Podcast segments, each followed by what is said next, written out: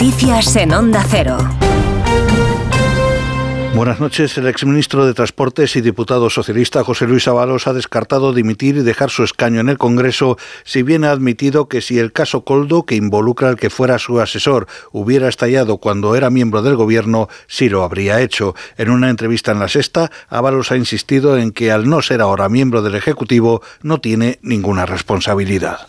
Si esto se hubiera producido yo siendo ministro, es evidente que tendría que haber dimitido en el momento, más allá de tener responsabilidades de cualquier tipo. Cualquiera sería suficiente para dejar de serlo. Soy diputado ahora. Por lo tanto, en el ámbito de mis funciones no tengo ninguna responsabilidad sobre eso. Pero yo quiero aclarar que yo no estoy en este proceso, en esta causa, como imputado ni como investigado. No estoy. Palabras de José Luis Ábalos el mismo día en que el presidente del gobierno, Pedro Sánchez, ha defendido que la lucha contra la corrupción ha de ser implacable, caiga quien caiga. En un acto de la Internacional Socialista en Madrid, Sánchez ha defendido que la ejemplaridad es la bandera de su gobierno. Quiero además reafirmarme en que esa lucha contra la corrupción ha de ser implacable, venga de donde venga y caiga quien caiga. Frente a quienes obstaculizaban la acción de la justicia para dificultar investigaciones que les afectaban, como ocurrió durante la administración del Partido Popular, hoy hay colaboración absoluta con la justicia para llegar hasta el final. Y frente a quienes amparaban la corrupción, expulsaban a quien denunciaba, transparencia absoluta hoy y el que la hace la paga.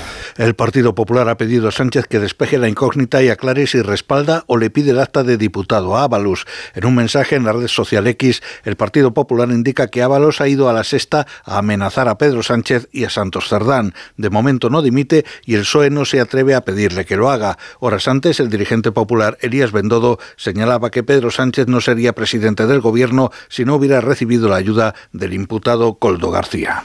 Creo que hasta aquí hemos llegado ya está bien de que Sánchez nos tome por tontos al conjunto de los españoles. Los cabecillas, insisto, que llevaron los cerebros, los tres cerebros que llevaron a Sánchez a ganar las primarias, Coldo, Cerdán y Ábalos, son los líderes de esta trama, que tiene un gran jefe, que es el presidente del gobierno, porque sus tres amigos están al frente de esta organización criminal insisto, como la define la Fiscalía Anticorrupción. Los vecinos de los edificios afectados por el incendio de Campanar en Valencia, tanto propietarios como inquilinos, podrán acceder esta próxima semana a las 131 viviendas de nueva construcción de un inmueble en Safranar que el Ayuntamiento de Valencia ha puesto a su disposición y que ya están equipadas. Así se lo ha comunicado la edil de Recursos Humanos y Técnicos, Julia Clement, en una reunión que han mantenido con los afectados.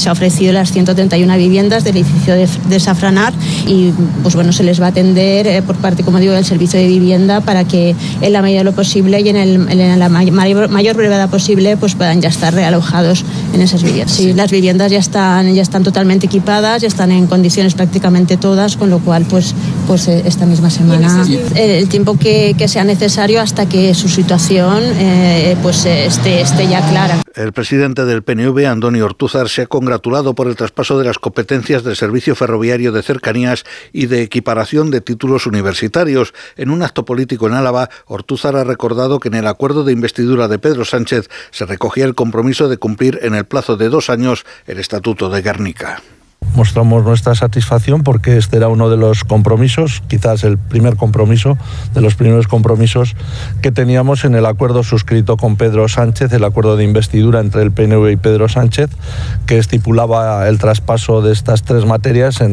los primeros meses de, del 2024. Y en Israel, miles de manifestantes se han concentrado esta pasada noche ante el cuartel militar de Kiria en Tel Aviv para pedir un acuerdo para la liberación de los rehenes secuestrados en la franja de Gaza, la dimisión del primer ministro Benjamin Netanyahu y la convocatoria de elecciones anticipadas. Al menos 21 personas han sido detenidas. Es todo, más noticias dentro de una hora y en ondacero.es. Síguenos por internet en ondacero.es.